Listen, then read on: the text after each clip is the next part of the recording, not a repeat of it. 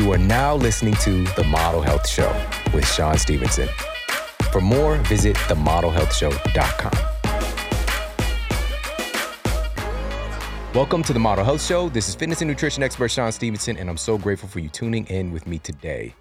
I've talked about this time and time again, just how important, if we're talking about transforming our bodies, if we're talking about achieving a greater level of success, we have to identify the organ that's responsible for controlling all of this amazing stuff that we're doing, whether it's focusing our attention, whether it's burning fat. The master organ responsible is your brain. Your brain is amazing. It's amazing what our brains can do. You know, just for example, in this context, you got the hypothalamus, kind of consider this master gland.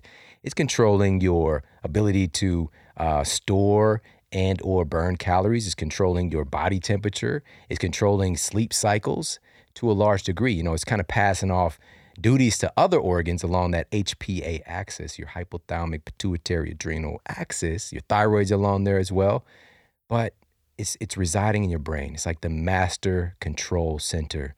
And we're facing a crisis today. We're seeing this radical incidence. We're seeing, I'm talking tens of millions of people every single year being stricken with these neurodegenerative diseases. And we have never seen such a rampant shift in our culture before. You know, it's just been the last few decades.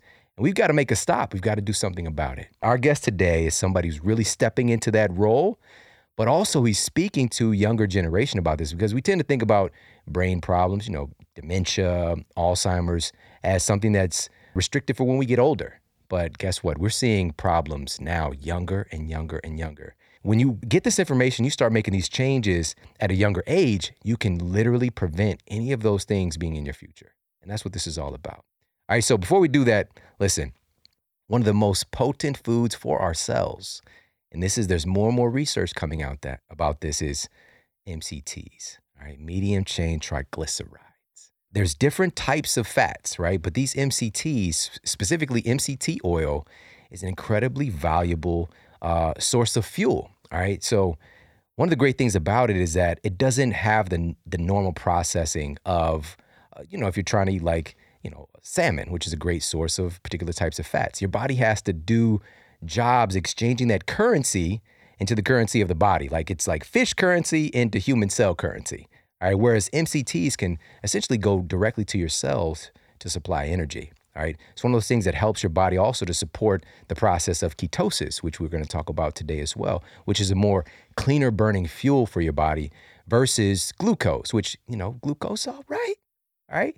But if we want the premium, right, the glucose is just going to have, it's more just combustible, like it's going to have more residue. Let me put it like that. All right. So this supports your body in staying in this kind of fat burning state versus being a sugar burner, if that makes sense. And I love MCT oil. I've been using it for so many years now, probably about 5 years. And now I use emulsified MCT oils. They're like coffee creamers. I look forward to it every day. And where I get them is from onit.com/model. All right. So it's onnit.com/model. You get 10% off their incredible MCT oil selection. My favorite is the vanilla and the cinnamon swirl. All right. I love those with my coffee. All right, I love it. They've got strawberry. I like to do with like some almond milk and like some lion's mane tea. Then they've got the savory ones they just came out with. So you can mix those with salads, but just get this stuff in your body. All right, these MCTs are really, really powerful, and so many great things coming out in the research about them. So, but don't be the last person to know about it. All right, head over, check them out, onit.com/model for 10% off. Now let's get to the iTunes review of the week. Another 5-star review titled Amazing by Bella Mia 1982. Ever since I started my new job in a company that is 50 minutes away from home, I decided that I wanted to do something productive while in the car. So I downloaded a podcast app and started searching for health topics. Your show came up immediately, and with no doubt, I began to listen, and I was immediately hooked. Your show is really eye-opening, interesting, and inspirational. I am totally addicted, and I won't stop listening. Awesome. You found me. I feel like Dory, all right? With a better memory, though, all right? You found me. I'm so grateful for that. And thank you for taking the time to leave me that review. I appreciate it immensely. And everybody, thank you for heading over to iTunes and leaving these reviews. If you've yet to do so, I mean, are you forgetting? Do we need to work? Come on, let's go. You can pause the podcast, leave the review, and come back. I truly, truly appreciate it. Please keep them coming. It means so much to me. Seriously, guys, thank you so much. And on that note, let's get to our special guest and our topic of the day. Our guest today is Max Lugavere, and he is a filmmaker, health and science journalist, and the author of the New York Times best-selling book, Genius Foods. Become smarter, happier, and more productive while protecting your brain for life. Lugavere has contributed to Medscape, Vice, Fast Company, CNN, and the Daily Beast, and has been featured on NBC Nightly News, The Dr. Oz Show, The Rachel Ray Show, The Doctors, and in The Wall Street Journal. He's a sought-after speaker and has given talks at South by Southwest, TEDx, and the New York Academy of Sciences, the Biohacker Summit in Stockholm, Sweden, and many others. And now he's here to drop some science on the Model Health Show. I'd like to welcome to the show my man, Max Lugavere. How's it going today, man? Dude, it's going so well. It's such an honor to be here. I'm such a fan of the show. So, I mean, this is incredible. Oh, man, that means so much, man. And I'm a big fan of your book. Like, I've got this marked up. I've said this before about a couple other books. I could have dipped this in the highlighting fluid. All right, there's so much good stuff in here. And you've got a great like ability to consolidate a lot of data, some of the things we've talked about on the show, of course, in a way that is precise, backed by research, but also very digestible for folks. But before we get to that, I think this might have a root in your history of journalism. So let's talk about your superhero origin story and how you got from this kind of pretty successful career as a journalist into one of the top health advocators in the world. Yeah, awesome. I mean, I my background, as you mentioned, I used to work for a TV network in the United States called Current TV.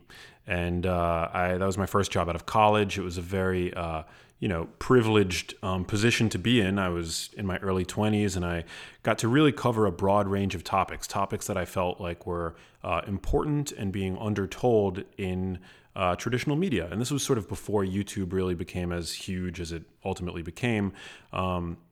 So I took this position to be I took it with great responsibility, and covered topics that were of interest to me, ranging from music to politics to spirituality, even to health, and nutrition. And there I was a bit of a generalist. I liken myself to having been sort of like a stem cell, undifferentiated at the time. And I did that for 6 years, getting to work with the best storytellers and journalists in the field. And I left in about 2010 to try to figure out where I was going to go with my career, having, basically gotten my, milked that experience for all that it was worth, I felt. And I started spending more time in New York City, which is where I'm from, around my mother. And me and my younger brothers started to notice that it had seemed as though suddenly when talking to my mom, who was 58 at the time, blonde and spirited, that we were suddenly talking to a much older person. It had seemed as if her brain's processing speed had downshifted. As somebody with no prior family history of any kind of neurodegenerative disease, and certainly not able to chalk up what I was seeing to aging, because my mom wasn't exactly the picture of a person succumbing to the ravages of time, I became really interested in learning what was going on with her. And so that led to me spending more and more time in doctor's visits with my mom, culminating ultimately in a trip to the Cleveland Clinic, where it was there for the first time that my mom was diagnosed with a neurodegenerative disease. And she was prescribed drugs for both Alzheimer's disease and Parkinson's disease. And it was later on that night in the Holiday Inn hotel room where we were staying close to the hospital, where I actually started Googling these drugs for the first time. And, back then, 7 years ago, I didn't really know anything about Alzheimer's disease or Parkinson's disease. I kind of thought that they were old people's diseases, something that was completely irrelevant to my world as a person in their 20s. And when I started reading about these drugs, terms started popping out at me, that they have no disease-modifying treatment, that nobody has ever recovered from Alzheimer's disease.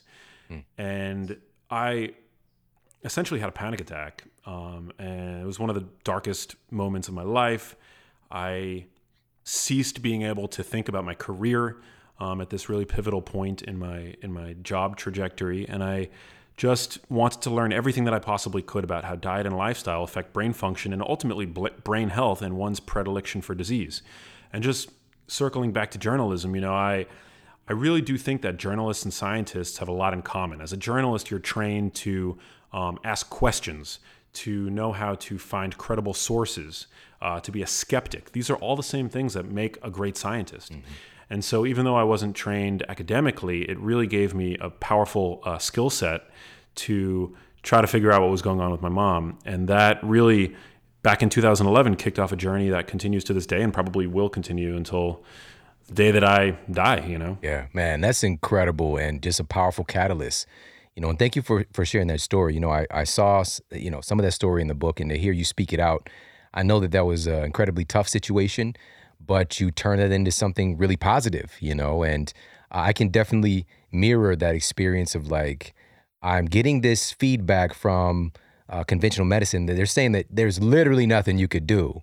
And then being like, well, if you're telling me there's nothing that I can do, you have to decide whether or not you're going to believe that or you're going to do something about it. And taking that, and also like I became obsessed with finding out everything I could about health, you know, because there's a lot of talk about disease and how disease is created. They're awesome about that, you know, some of our good friends. But understanding health and how to create health in the human body is a whole other topic. And so one of the things I would love for you to kick off, actually you kicked off your book with this, and talk about like, is there actually, whether or not, you know, is there actually a way that dementia can actually be prevented and or even improved? And you kicked it off with the FINGER study. Yeah. So can you talk a little bit about that? Yeah. So the FINGER study is the world's first ever large population, about 1,200 people enrolled in that study, and it's ongoing, long-term randomized control trial, which really provides the best evidence to date that cognitive decline needn't be an inevitable aspect of aging. And in my book, you know, I'm not just reporting on research that I've read. I actually have been to both the Karolinska Institute in Stockholm, Sweden, where this study is run out of, as well as where the intervention is being run in Helsinki, Finland. So I've been there. I've interviewed patients that are enrolled in the study. I've interviewed the lead researcher. And what's so fascinating about this study is that it shows that even in old age, if you have at least one risk factor for the disease, by adhering to a full battery of dietary and lifestyle interventions, so cleaning up your diet, exercising more, engaging socially with other people, you can significantly improve the way that your brain works. Again, even in old age. So, I mean, this population in the intervention group compared to the control group, there was an 83% improvement in executive function, which is one of the most important. Crazy. Yeah. It's one of the most important aspects of our cognitive processes, probably more important to a person's overall success than IQ. And then there was a 150% increase in processing speed, which is one of the earliest domains to be affected by aging. You know, when I first started to notice these symptoms in my mom, it was very clear that processing speed was affected, and it was affected dramatically in my mother. But everybody typically, to some degree, has a decrease in processing speed as they age. And what's very interesting is that when you're young and you take these steps, you can significantly improve your processing speed, which is, again, so critically important. I mean, I highlight, just to make the leap to another study that I talk about in the book, from University of Georgia, they found that when giving young college students who are already thought to be at the peak of their cognitive prowess certain nutrients, lutein and zeaxanthin, which are two carotenoids, they were able to achieve a 20% increase in their visual processing speed.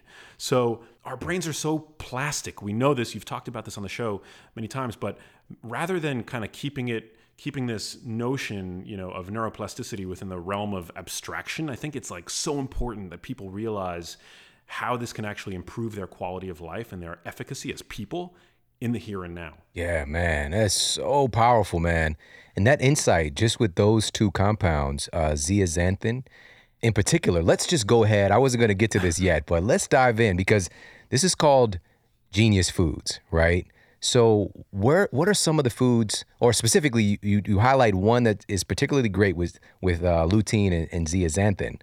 So let's talk about some of these Genius Foods. Yeah. So, I mean, just to, you know, take a step back, I think there are a ton of, first of all, there are many brain books coming out, and there's certainly a lot of nutrition books. And so my goal was really not to write another book that basically just told you what not to eat over and over and over again. I think for savvy people today, like especially your audience, but you know, people in general, like information is out there. So I think people know that sugar for the most part is not good for us. I wanted to really pave a roadmap towards better health by highlighting the foods that you really should be eating. Like, eat these foods. Research shows that people who have more dietary diversity today actually eat more junk foods. The healthiest people, according to a University of Texas study, basically buy the same, a narrower range of healthy foods on loop. So what I call the genius foods are basically the foods, and I've assessed all relevant, literature as it pertains to nutrition and neurology and even psychiatry. These are the foods that have a strong body of evidence to say that they boost the way that your brain works and also help it fend off diseases of aging. So, you know, one of the foods that I talk about a lot, it's actually a category, they're dark leafy greens. So, you know, one of the, I think, top tips that I make in the book is that people should eat a large fatty salad every single day. These dark leafy greens are really important. A Rush University study found that people who do this, who eat a large fatty salad or a large salad of dark leafy greens every day, have brains that look about 11 years younger on scans. They have a powerful role in terms of keeping your brain youthful and healthy. And there's a number of mechanisms which might explain this. So for one, they're packed with these two carotenoids, lutein and zeaxanthin, right? These carotenoids are really important in terms of protecting our eyes. We know this, that they help our eyes better fend off from damaging blue light. So this is very important just in terms of your eye health. But there's a strong correlation between the accumulation of these carotenoids in your eyes and in your brain. And in your brain, it's been shown that these carotenoids can help your brain fend off oxidative stress, which is a key driver of these diseases that we're talking about, but also can exacerbate symptoms in other conditions like autism. They can boost processing speed by, again, up to 20% as shown. And they're very important. Also, dark leafy greens contain an abundance of prebiotic fiber, which, the microbes that live in your large intestine love to eat. They're having a party every time you eat that huge fatty salad. And I say fatty because these carotenoids, which are so important, are only absorbed in your digestive tract when in the presence of fat. They're fat-soluble nutrients. There are other fat-soluble nutrients, vitamins A, E, D, and K. They're all fat-soluble, meaning you're not absorbing them unless you consume them with fat. And their fat-soluble nutrients are particularly relevant to brain health because your brain is made of fat. Right. So it's about getting all these fat-soluble antioxidants, and they're abundant in dark leafy greens. I also talk about avocados. An extra virgin olive oil, incredibly important stuff. Actually, extra virgin olive oil, now that we've sort of, thank God, gotten past the fat is bad mentality of the past couple of decades, the pendulum really has swung in the other direction where people are embracing fat, and that's a wonderful thing. But I think that there's also a lot of misinformation out there regarding fats and the right kinds of fats to eat. And so I highlight extra virgin olive oil as really being the culinary and dietary oil that has the strongest body of evidence to say that if we consume this fat liberally, our brains are going to work better, our cardiovascular system is going to be healthier, and we're probably going to lose weight while we're at it. So extra virgin olive oil is the chief oil that I'm using in my kitchen and on my food. I use it as a sauce, pretty much.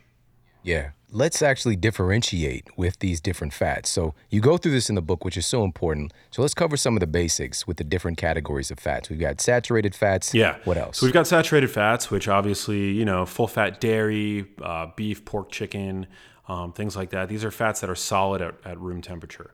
When you feed a cow what it naturally wants to eat, which is grass, it's going to have less saturated fat in its fat, by proportion. So I don't think that we're meant to eat an excessive amount of saturated fat. Even though saturated fat is not the dietary demon that it was once thought to be, there's also no good evidence to say that chasing saturated fat has any positive impact on our brain health. So I make the recommendation that people should eat saturated fat liberally when it's contained in whole foods. Isolated saturated fats and oils and things like that, butter, coconut oil, I don't make the recommendation for. I think that there's medicinal value to coconut oil and definitely MCTs, which we could talk about.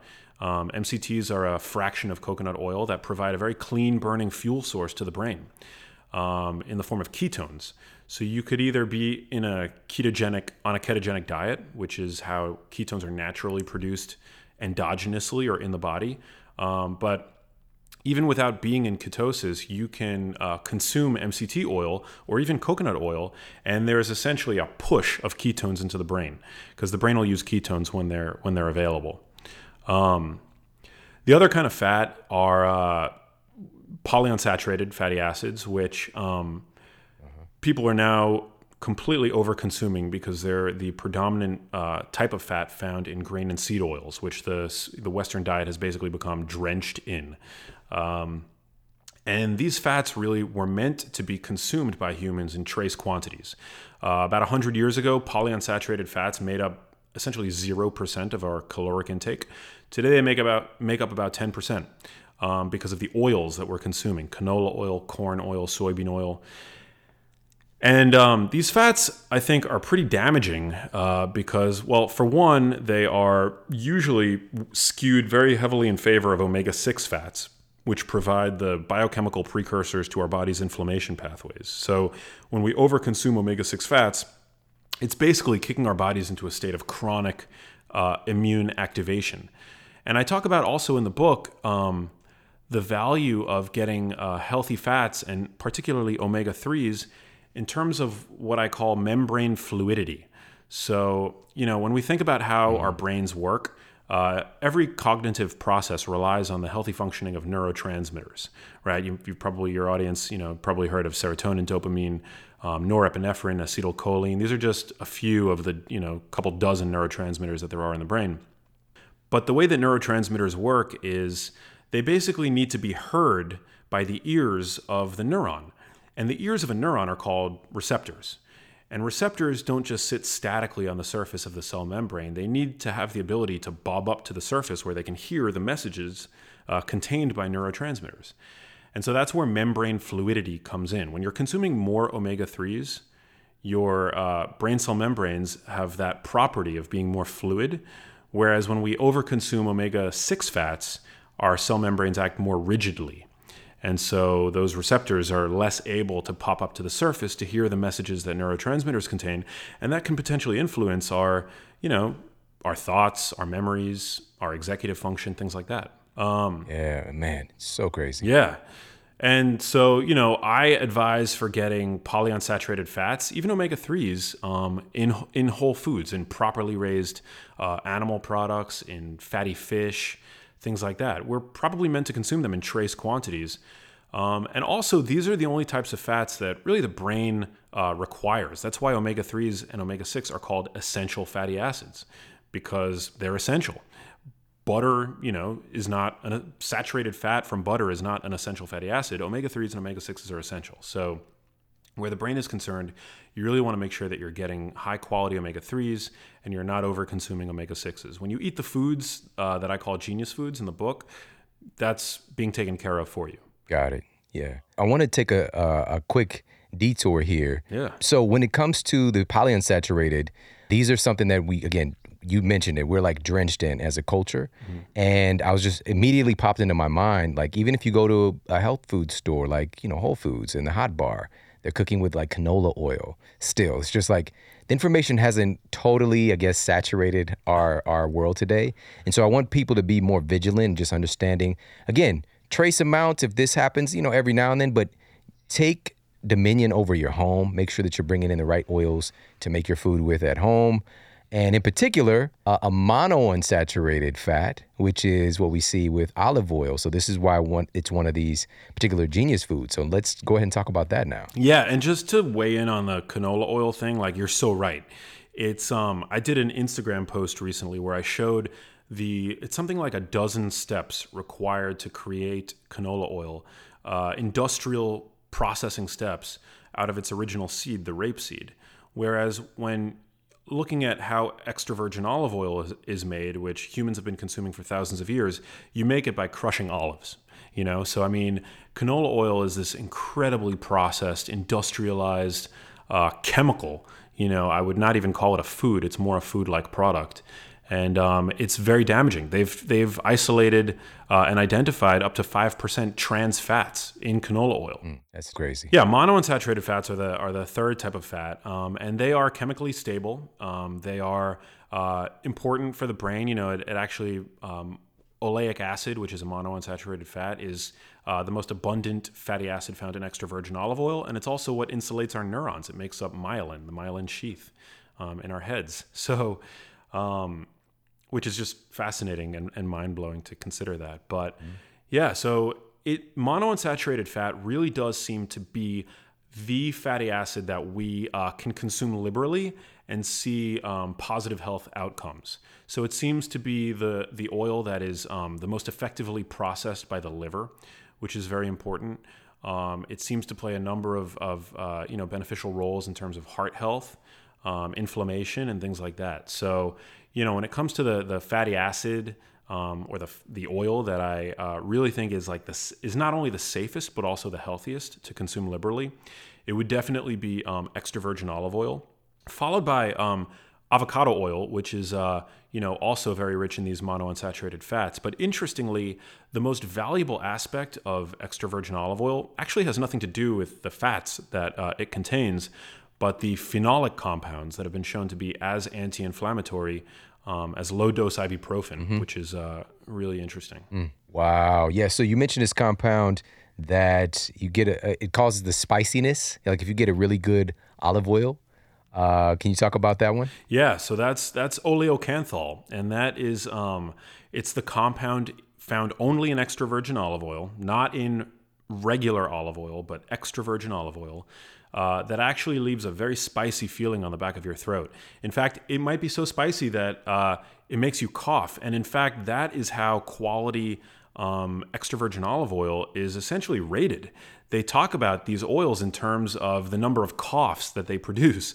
So you can find one cough oil, two cough oils, and three cough oils, which means that it's like really spicy. And that actually is a sign that there's more of this powerfully anti-inflammatory compound in it. So if you find three cough oil, that's an oil that you're going to want to use. Wow. So olive oil is sort of like weed then. You heard it here first. Max said it, guys. I didn't say that. All right. And you mentioned in here the oleocanthal may play a role in particular with eliminating and helping the brain to clear itself of amyloid plaque. Yeah. Dude, let's talk about that a little bit. How does that play into neurodegenerative conditions? Yeah, so amyloid plaque is something that aggregates in all brains, and it's thought to be one of the defining characteristics of Alzheimer's disease. Now, you might not know this, it might be shocking, but Alzheimer's disease actually begins in the brain 30 to 40 years before the first symptom. And we all produce proteins in our brains and our bodies that are essentially waste compounds, and our bodies are generally very good at getting rid of waste. But you know, for some people, these proteins can aggregate and clump and form these plaques, which are called amyloid beta plaques. And amyloid was, for many decades, considered to be a likely causative player in the etiology, meaning the genesis of Alzheimer's disease. And that's, you know, sort of unclear. It's sort of like, you know, what's kind of happened with cholesterol over the past couple of decades. It's looking more and more like amyloid is sort of a, you know, it's there at the scene of the crime when somebody dies of Alzheimer's disease, but it's likely not the causative factor because pharmaceutical failure after failure, we know that amyloid, you know, even when we're able to clear amyloid from the brain, that doesn't cure Alzheimer's disease. Nobody's ever been cured of Alzheimer's disease. So yeah, extra virgin olive oil really seems to stoke some of the processes in the body that are able to clean the brain of this plaque, really. It's been shown that extra virgin olive oil encourages a process called autophagy, and it's also been shown to help the brain better clear itself of these proteins that can aggregate and clump up and misfold and form these amyloid plaques.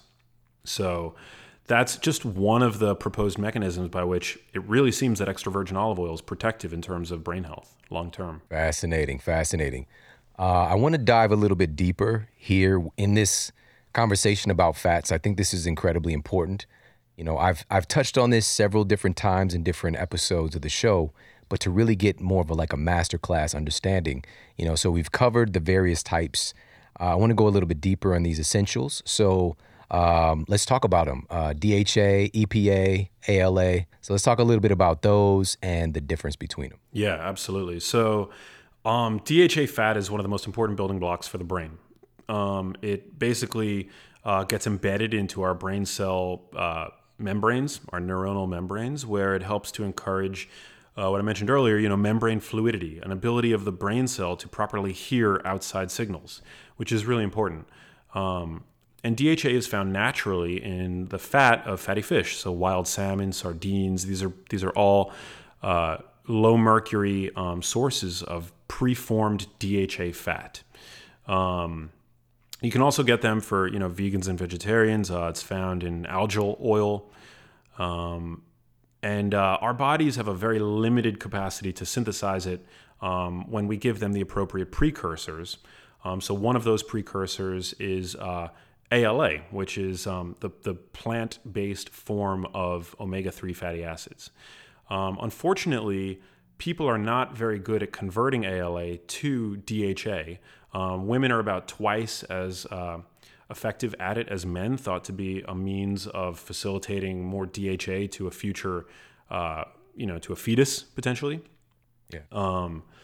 But in general, you know, men can consume tablespoon after tablespoon of flaxseed oil, which is very high in ALA, and really not convert much, if any, of that to DHA, and thereby not increasing the amount of DHA in the brain.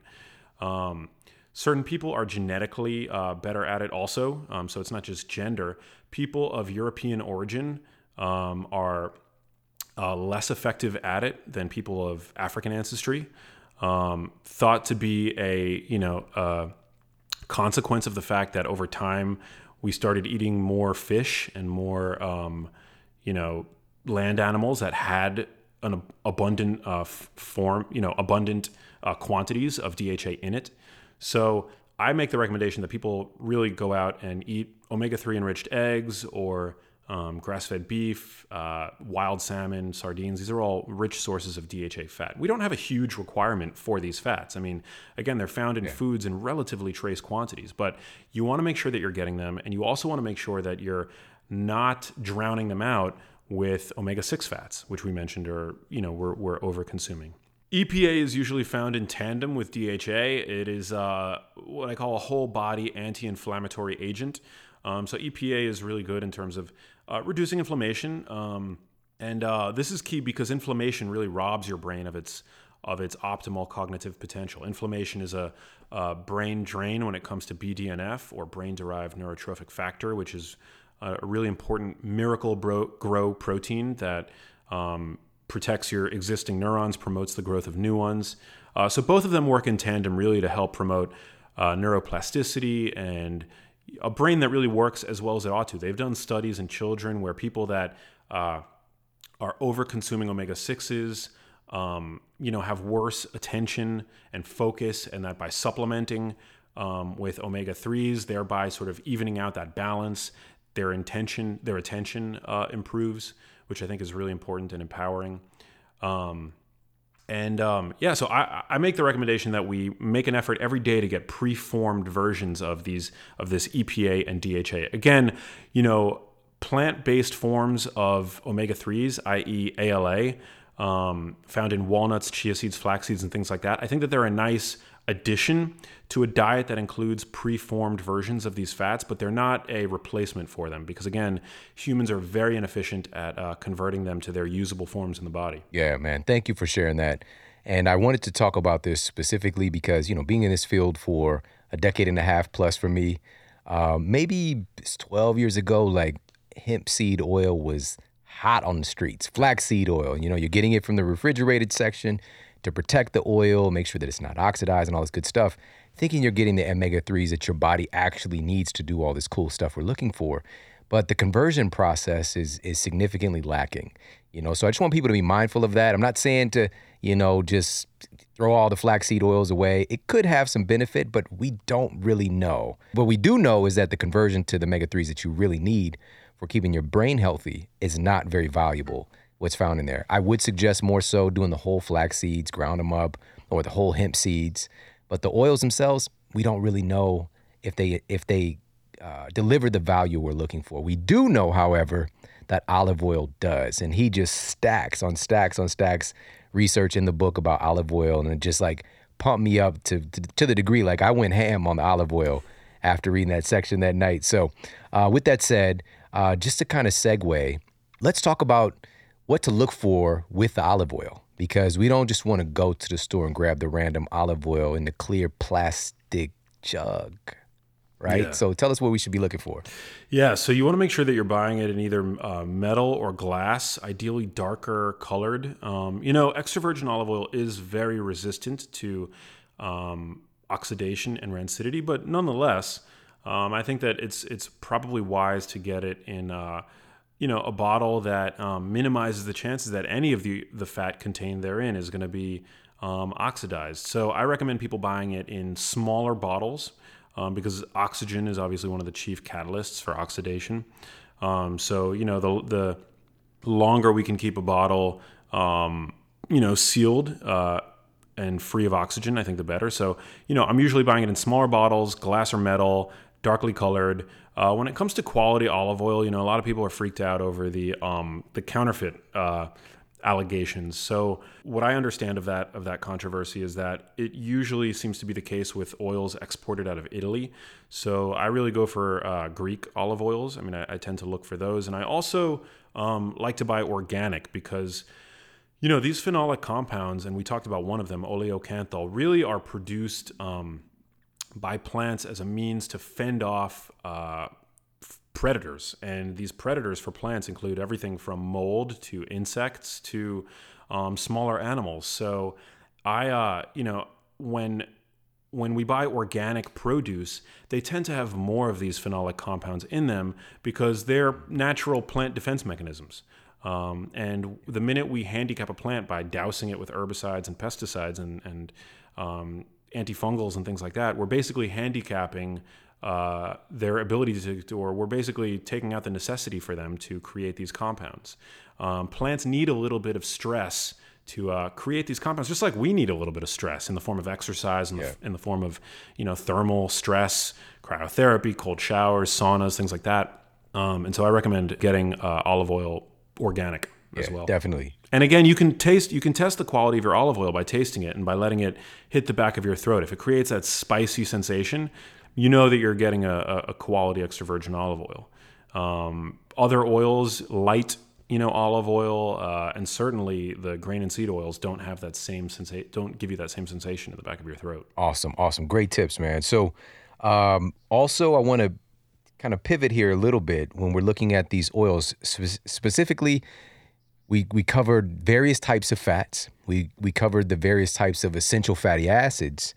And with omega-3s, one of the first things that jumps to mind for most people, if we're talking about getting the right amount, and I'm so grateful that you made clear, like, we can pretty easily get this from food, like whole food sources, if we're adamant about doing that each day, you know? But you mentioned fish oil supplement here. It says, according to a trial out of Berlin's, Charité Hospital?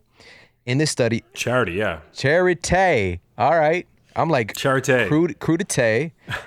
In this study, adults were given daily omega-3 supplements containing 1,320 milligrams of EPA and 880 milligrams of DHA. Now listen to this, guys.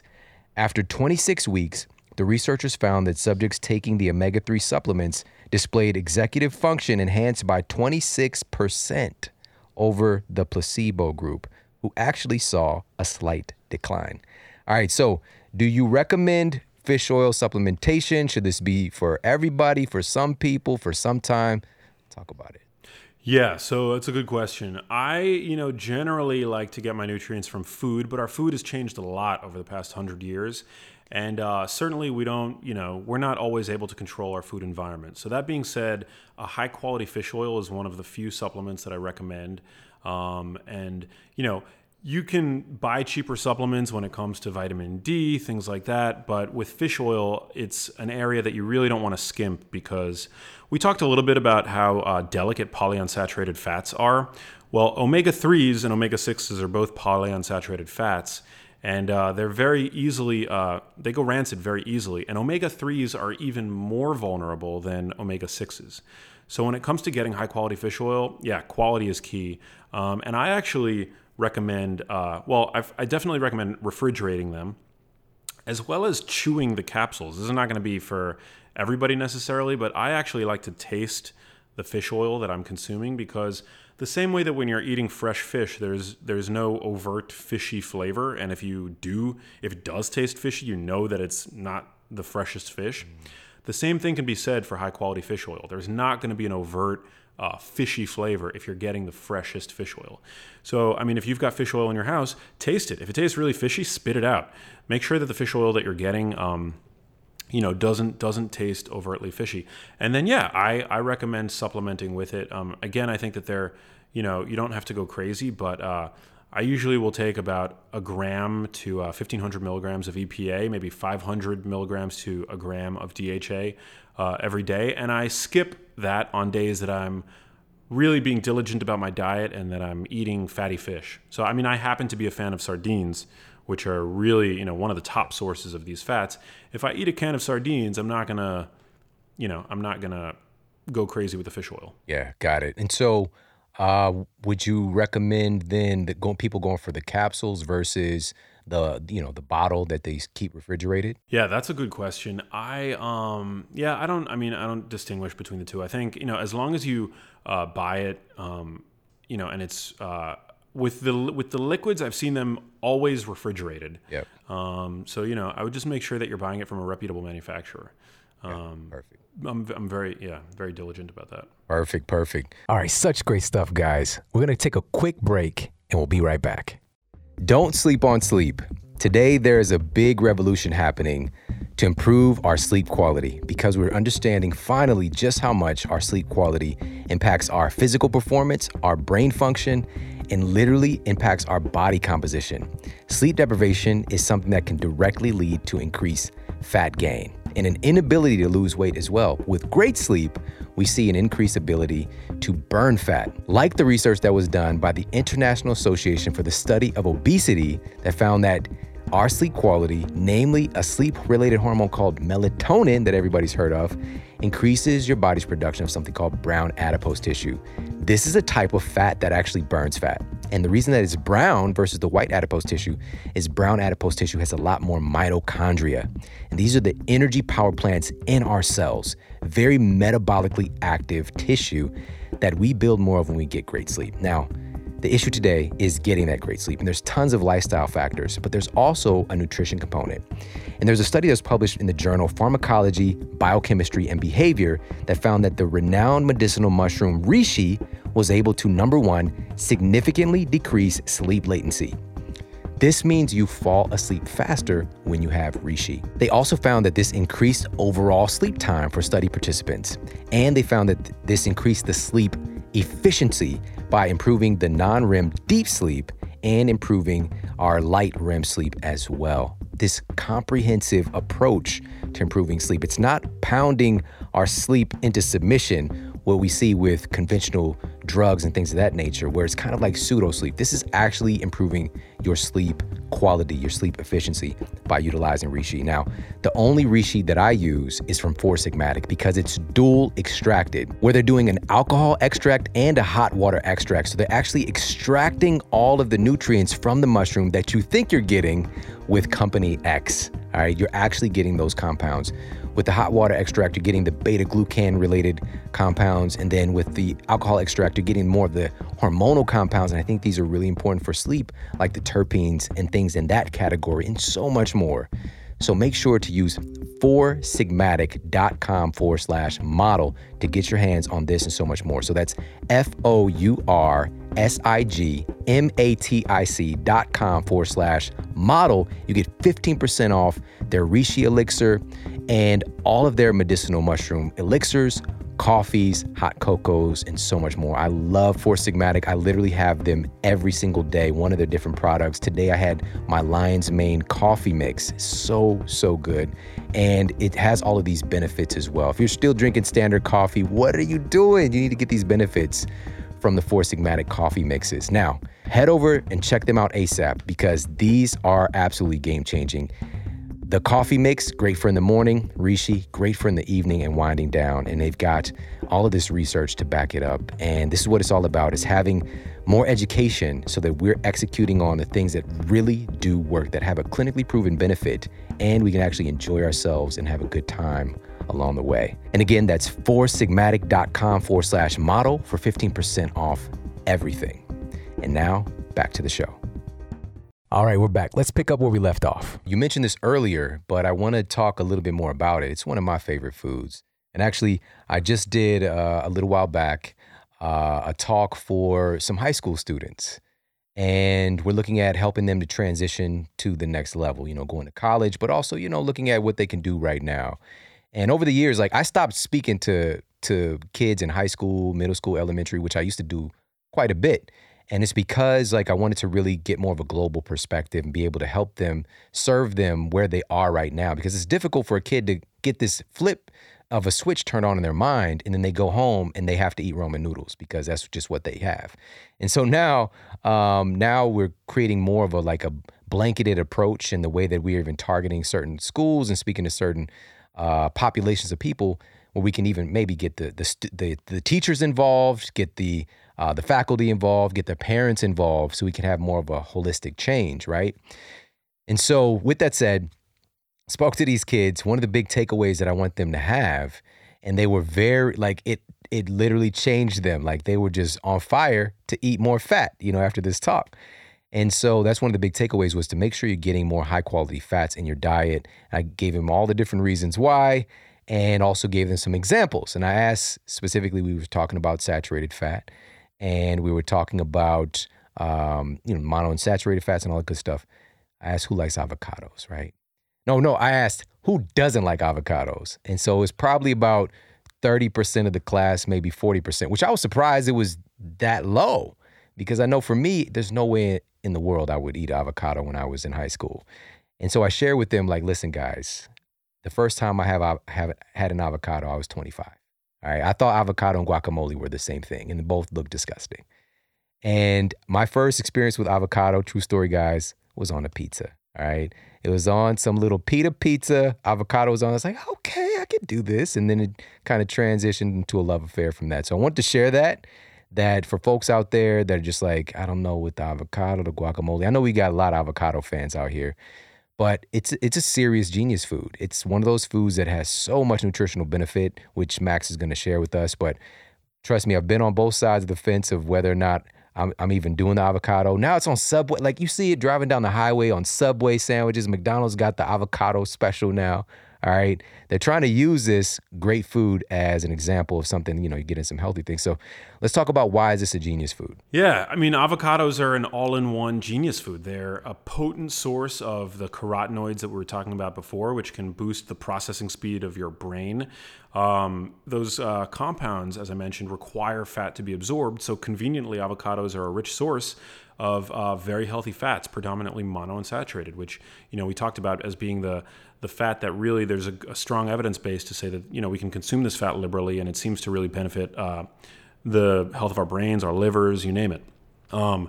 Avocados contain twice the potassium of a banana with a fraction of the glycemic load. Potassium is really important. Our researchers now think that our hunter-gatherer ancestors consumed about 4 times the potassium that we consume today. And potassium is really important in terms of nerve conduction, a healthy cardiovascular system. Potassium is critically important. And it's also a wonderful source of dietary fiber, which feeds the microbes that live in our large intestine. So I'm all about that avocado. I try to eat a half to a whole fruit every single day. And yeah, they're wonderful. I think, you know, As a kid, I too probably would have been a little bit freaked out by them. They could be a little bit slimy, but now that I know, I travel with avocados, to be totally honest. We're brothers in Cotto, man, because I do the same thing. Like I literally throw avocados into my carry-on, you know? So, man, that's awesome. So with that said, so you said it's more like this kind of complete food or you know, the kind of true definition of a superfood in many ways. And one of the things that I share with the students, man, was the doctrine of signatures, you know? And so this is a kind of this strange field of nature science looking at basically what that means is the signature of nature and how every food, according to the doctrine of signatures, will tell you what it's good for in your body based on the way it looks, smells, tastes, or how the plant functions, right? So for example, walnuts, we know clearly now they look like a brain. We know that they're quite possibly potentially good brain food. You know, we've got some omega-3s in there. We've got some plant sterols that can potentially help with that amyloid plaque situation, right? And again, it looks like a brain. With avocados, here's the thing. Acocado is one of the like indigenous names. I think this is Peru, which means testicle fruit, all right? They grow on trees in twos, all right? So it looks like a couple, hanging down there. But they're great for the kind of like, you know, fats are essential for helping to build your sex hormones, you know? And so just like keeping all this stuff in context and just understand like the avocado has been around for, you know, just since the beginning in a way, you know, for centuries upon centuries. That's a much better choice of getting your dietary fat than some kind of chemical-laden, processed, crazy stuff that we see on a store shelf in the form of, quote, vegetable oil, which, by the way, it's not kale oil. It's not broccoli, all right? It's like corn, soy, all this stuff. It's not actually a vegetable oil. So just keep that in mind. Avocado, he just said half to a whole a day is a good spot. You know, you can have this with, like, you can go ahead and share, like, what are some ways that we can add avocados in? Yeah, I mean, I'll throw avocados into a bowl with a can of sardines. It's actually a recipe that I talk about in the book. You can get some, there's like a really delicious chipotle lime avocado oil-based mayo, very tasty. You can throw that in the bowl with the avocado, with the sardines. It becomes really delicious. I sometimes will just eat it straight out of the skin, sprinkle a little bit of mineral salt on it, scoop it out. So good. Actually, that's the way that I eat it most frequently. I just eat it straight out of the shell with some salt on it. Blend it up into a smoothie. You know, have a really nice creamy consistency to your smoothies. Yeah, you know, I think it's so important. But just in terms of the way that like I think about fat, you know, it's not that I never really think about like I've got to get more fat into my diet. I'm mostly vigilant about not getting the wrong fats into my diet. I think that becomes a really important distinction, and especially today with the the prevalence of ketogenic diets and things like that, which I think are beneficial. And certainly in the Genius Plan, I talk about my variant on a ketogenic diet. I think people really are obsessed now almost with chasing fat. But, you know, one thing that I think is really important to be mindful of, and I talk to my followers about this, is that ketone production in the body is not a function of adding more fat. You can eat zero fat and be in deep ketosis, you know, by way of fasting or starvation, which, isn't fun. But ketone production isn't a function of adding more fat to the diet. It's really a function of reducing insulin by not eating, many carbohydrates. So when I'm, thinking about like the fat that I'm eating, it's really making sure that I get, whatever omega-3s that I need over the course of the day, and really not eating, the unhealthy oils that today in the modern food environment is sort of like, walking across a Vietnamese field, like in the 60s, like. You don't, restaurants now are like cooking with these really unhealthy oils, and they're pretty much everywhere. Anytime you eat at a restaurant, it's potential danger zone. You're taking a risk. Yeah, man. Let's just call it what it is, garbage fats. All right, we'll call it garbage fats. Yeah. All right, so exactly. You know what? I love this statement, and I don't know if I came up with this. I think I did. I don't know, but avocados make everything better. All right, so we're just going to put that out there. Whatever it is, makes it better. Omelets, better. Burgers, better. We can make a great chocolate mousse, right? blend it up with some high quality chocolate. Man, listen, avocados are one of my favorite foods. So that's another genius food, fortunately. There's so many good things that are also good for us. Let's talk a little bit about another one of these genius foods. And again, there's a whole list of like the top ones backed by research in the book. But I want to talk about blueberries. I don't think blueberries get enough love. Why are blueberries included as a genius food? Man, blueberries are amazing. First of all, they're a low sugar fruit. So, I mean, they satiate your sweet tooth. They've got that nice tart quality to them without being loaded with sugar like modern cultivated tropical fruit. You know, you take pineapple or a banana, for instance. I mean, these fruits are so different than they were now, you know, as compared to 100 years ago. Meanwhile, blueberries, you know, they're rich in an array of what are called anthocyanins. These are the blue pigments that are also found in red onions, purple potatoes, things like that. And these anthocyanins are powerful antioxidants. They've been shown to accumulate in the brain's memory center, where they help shield it against aging. In fact, people who consume more blueberries have brains that look about 2.5 years younger on brain scans. So this is about, you know, in this study, I think it was the Nurses' Health Study, they were consuming at least a serving a week of blueberries, brains that look 2.5 years younger on scans. They've shown in animal models as well as in human trials that they can actually improve, you know, memory function. So I'm always pounding blueberries if I've got to really be at the top of my game. They also, you know, anthocyanins also might potentially play a role in cancer prevention as well. Mm. This was shown with purple potatoes and colon cancer. So it's hard to tease out, you know, what aspect of the purple potatoes really were playing a role. But I mean, yeah, blueberries are really powerful brain food. Yeah.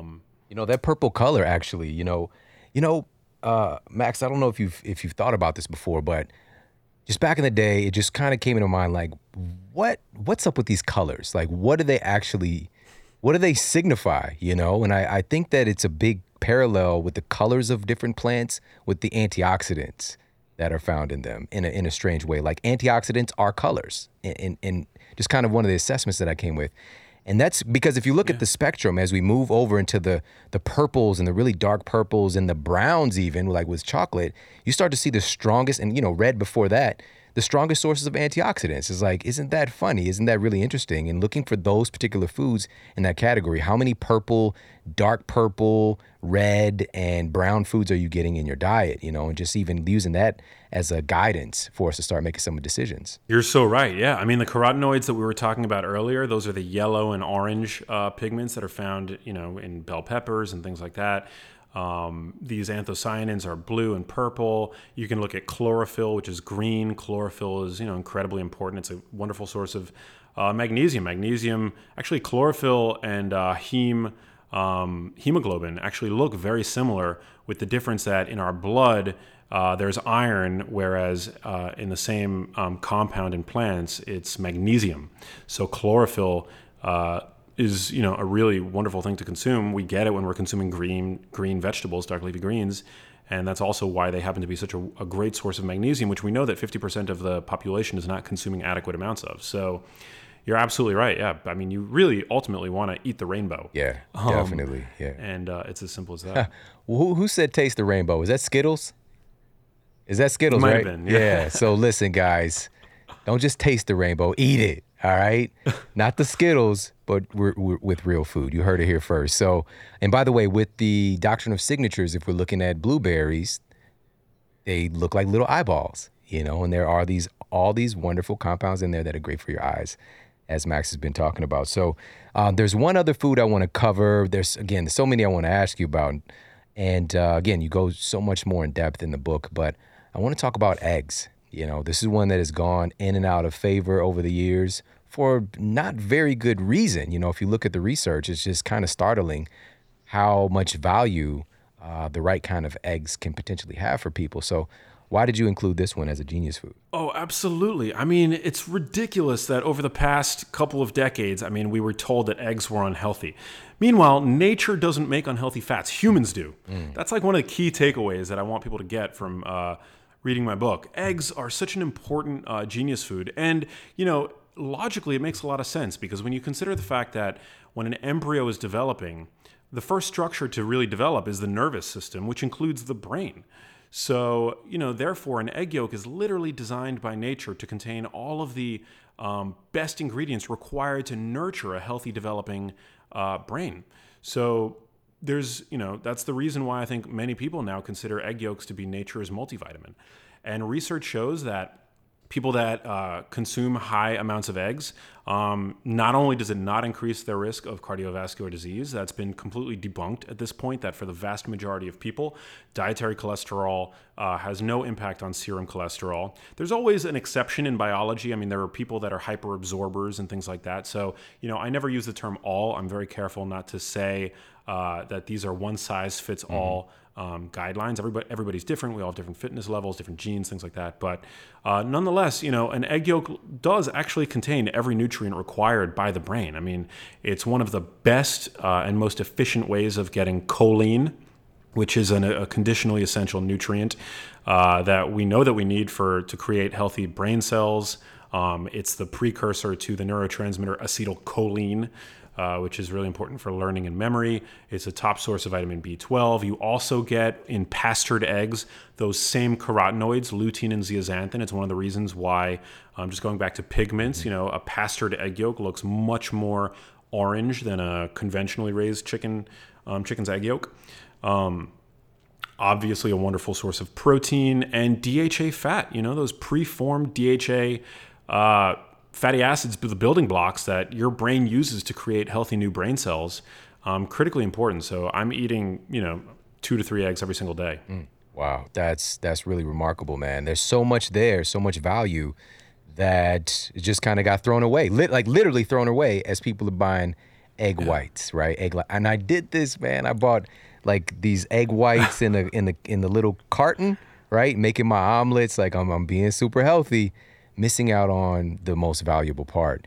But I want to make a really clear statement for people about, you mentioned how the greatest nutrients really are found in the egg yolk. And by the way, the white of the egg is one of the most digestible proteins ever, right? This is like, we've got albumin, right? Super digestible and usable by the human body. But the yolk is where we get the real gold, you know, get that gold. All right, so, but it is potentially, you can lose some of this stuff in the cooking process, right? So what is the best way for us to actually get what we're looking for? I mean, of course, you could scramble up some eggs, all good, but what do we ideally want to do so we can maintain the integrity of the fat that we're trying to get? Yeah, so the one thing that you definitely don't want to do is eat raw egg whites, because that can create a biotin deficiency, actually. It binds to biotin in the gut, and biotin is really important for healthy hair, nails, skin, other things. And but yeah, I mean, you wanna cook your eggs. I'm not a big fan of hard boiling them, because, you know, the egg yolks do contain lots of delicate fats, and, you know, look, there's a ton of antioxidants actually in egg yolks, which can help protect those fats. Right. But if you like hard boiled eggs, you know, I would say go for it. But I'm trying generally to keep those eggs, those yolks, a little bit more custard like, just so that I don't scorch them. The fats and cholesterol itself are vulnerable to oxidation. And so when it comes to fats, you really want to be getting in, you know, healthy, unadulterated fats. And so, you know, I'm doing like soft scrambles, soft to medium, you know, boiled eggs, if that's your thing. Again, eating a hard-boiled egg is not going to, if that's what you like, it's not going to kill you. But yeah, just be mindful of the fact that some of the most valuable fats to the human brain are also among the most vulnerable. And what damages a fat are heat, oxygen, and light. And so you just want to be really careful when treating these fats and processing them. Because at the end of the day, I mean, cooking is a form of processing. We're able to process our own food. Manufacturers aren't the only people that are able to process foods. We do this, you know, at home when we're cooking them. And any form of food processing is going to some degree degrade at least some of the compounds in that food. On the other hand, it makes more certain other nutrients more bioavailable. So, so I think at the end of the day, cooking is a wonderful thing. But yeah, just be cautious not to, I guess, overcook your eggs would be my advice. Got it. Perfect. And also we got sunny side up, over easy, poached, you know, and so many different ways that you can go for your eggs, but don't do that egg white. All right. Oh. That's in the healthy section. Even when you go to a restaurant now, like this, they got the healthy little thing here. It's just like you get your egg white omelet and your steel cut oats and your organic orange juice. Congratulations. You have prediabetes, you know. Just be careful with this stuff, guys. All right, so one other thing I want to ask you about, and I'm so happy you included this in the book because this is something that people ask about all the time in regards to building muscle, and that's creatine, all right? But there's also a big role that it plays for our brain. So let's talk about creatine, man. Like, why did you talk about this in the book? I'm so glad you bring that up. See, creatine is found naturally in fish, in red meat, and things like that. And most people that are in the fitness world are familiar with the demonstrated ability of creatine to boost athletic performance with relatively minimal side effects, if any. It's got a robust research base behind it. And it's actually one of the first supplements that I discovered, which really piqued my interest in fitness and nutrition. But more than being just an athletic and performance-boosting supplement, creatine is actually essential for healthy brain function. In fact, creatine is found naturally in our bodies. We synthesize it, and we also consume it, as I mentioned, in red meat. There's a mental condition associated with an inability of creatine to pass the blood-brain barrier. And in research performed on vegans and vegetarians and omnivores, vegans and vegetarians, when given supplemental creatine, their cognitive performance improved. So what this shows me is that getting creatine in our food is incredibly important for optimal brain function. And it's one of the reasons why I make the recommendation that people should be eating grass-fed beef as a brain food. You know, just to talk a little bit about plant-based diets, when people make the switch to a plant-based diet, they tend to supplement with the one nutrient that they know that they're not getting in plant foods, and that is vitamin B12, because that's an essential nutrient that we need. You're going to develop a deficiency disease if you don't consume vitamin B12. And usually that's that as far as, picking up the slack for a vegetarian diet is concerned. But actually, there's a whole range of nutrients that I talk about in the book called conditionally essential nutrients. And these are nutrients, some of which we've identified, many of which I'm sure we haven't, that you might not develop a deficiency disease by not eating them, i.e., like if you don't eat vitamin C, you're going to develop scurvy. If you don't get vitamin D, you're going to develop rickets. You might not develop an overt condition by avoiding these nutrients, but you're probably going to feel better and perform better when you have them in your diet. So that's why I'm extremely skeptical of anybody who cuts out an entire food group like meat or fish, for example, from their diets, especially when those food groups have likely been around during the time in which our brains evolved. And so creatine, I think is one of those really important nutrients. It basically acts in the brain as an energy recycler. So your brain's requirement for energy is very constant. It uses 25% of your base metabolic rate is going to create energy in your brain. And creatine basically works to recycle ATP, which is really important. It also does that in muscle as well. Yeah, that's why it's so valuable. We don't think about the behind the scenes, like what is it actually doing? It's helping to recycle ATP, which is just fascinating that it's there to do that job. This is like the energy currency of the body that we talked about a couple times already. But being able to renew that, like it's just like renewing money, like you spend that dollar, the dollar comes right back, or like it's on a string or something, and in a way it's not exactly like that, but it's going to keep your body in a place where it can keep on performing and moving forward and growing, because even the process of exercise, right, you're breaking your body down, it's part of the recovery process. It's helping your body to regenerate and come back better, so wow, that's crazy. And so you mentioned this in the book. The higher levels of brain creatine were correlated with better memory performance. You've got several studies in here showing this, and also the study, like you mentioned, folks who are vegetarian and vegans, not having a specific whole food source of this, being given the supplementing with the creatine, they saw a significant improvement in their cognitive function. So this was 20 grams per day for just 5 days.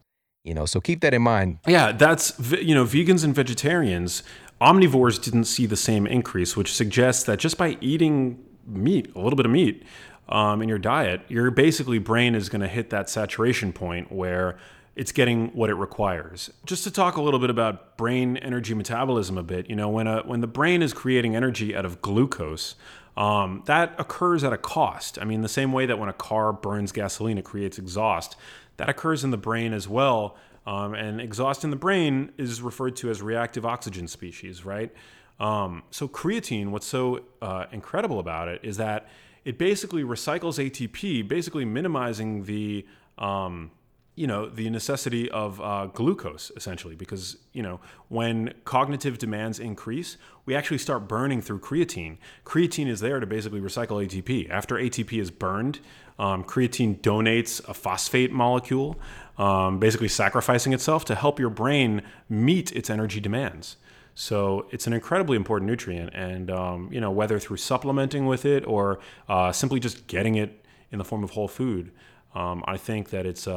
really important as far as the brain is concerned. Awesome.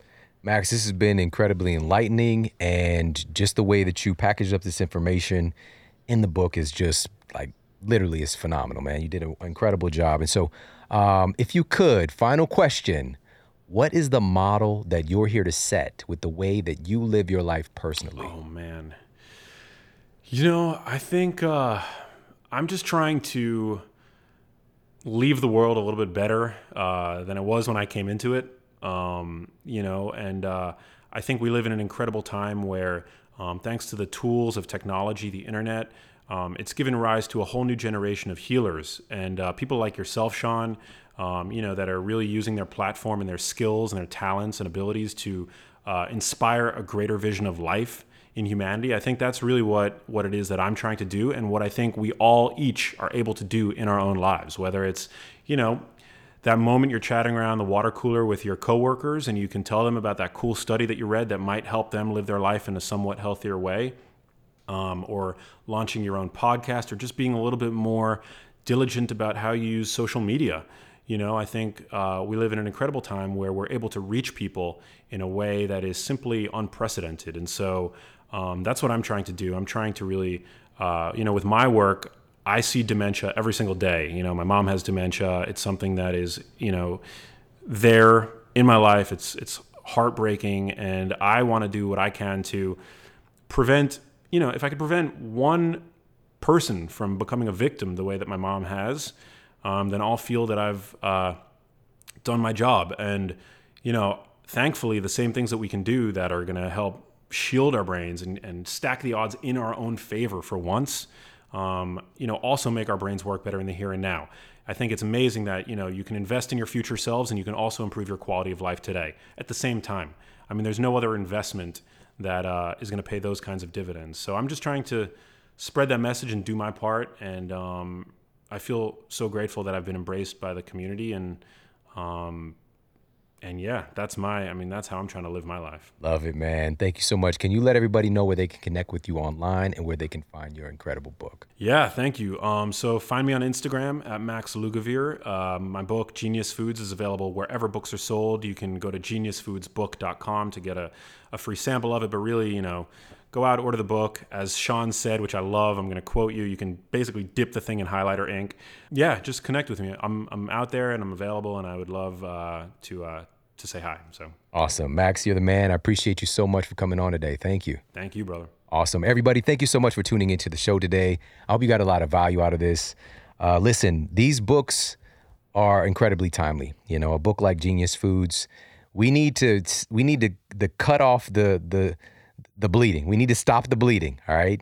And we're in a position right now. And this is why I was so adamant in my shift about getting out and speaking to students again, because your brain health starts now. All right. If you're in your 20s, if you're in your teens, if you're in your 30s, 40s, 50s, of course, folks that are listening right now that, you quote in the senior years, it's not too late to have improvement. But I just want to make sure that the younger folks take this seriously, because you don't want to end up being in a situation where you're not able to take care of yourself. We don't want to just live longer. We won't be able to actually enjoy life longer, if that makes sense. It's a stark difference when you're able to continue to live and actually be able to do the things that fill you up and give you joy, and to remember the people that you love, right? And this is something that Max, it hit my heart really when I was reading the book.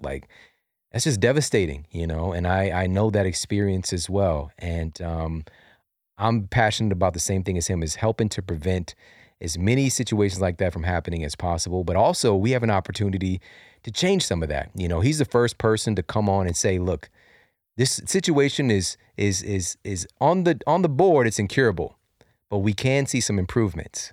All right, we can see some improvements. If we kind of stack some conditions, do some things right, we can see some improvements. So I want you to have that ammunition as well. And so make sure to check out Genius Foods and, you know, stick with me. Like I mentioned earlier before about getting out and speaking more to younger audiences. And something I used to do back in the day, like I shared this before, that, you know, I'd go to a middle school of, quote, juvenile delinquent girls, like a middle school, and there's like metal detectors, you know, walking into the school and just like seeing the conditions that a lot of kids are in, and they don't get an example of somebody who's living life and doing something that's positive.